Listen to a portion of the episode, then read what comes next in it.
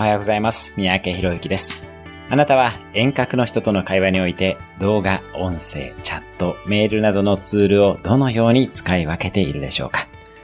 当然ながらそれぞれのツールには優劣があります。動画においては表情も使って伝えることができるので感情のシェアを含めて圧倒的な情報量が伝えられます。音声も動画ほどではありませんがかなりの相互理解ができますよね。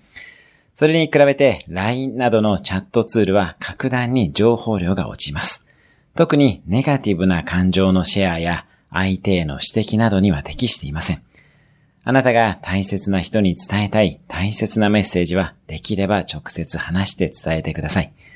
こんな便利な世の中に住んでいますので、あなたの大切な人にあなたの声を届けてください。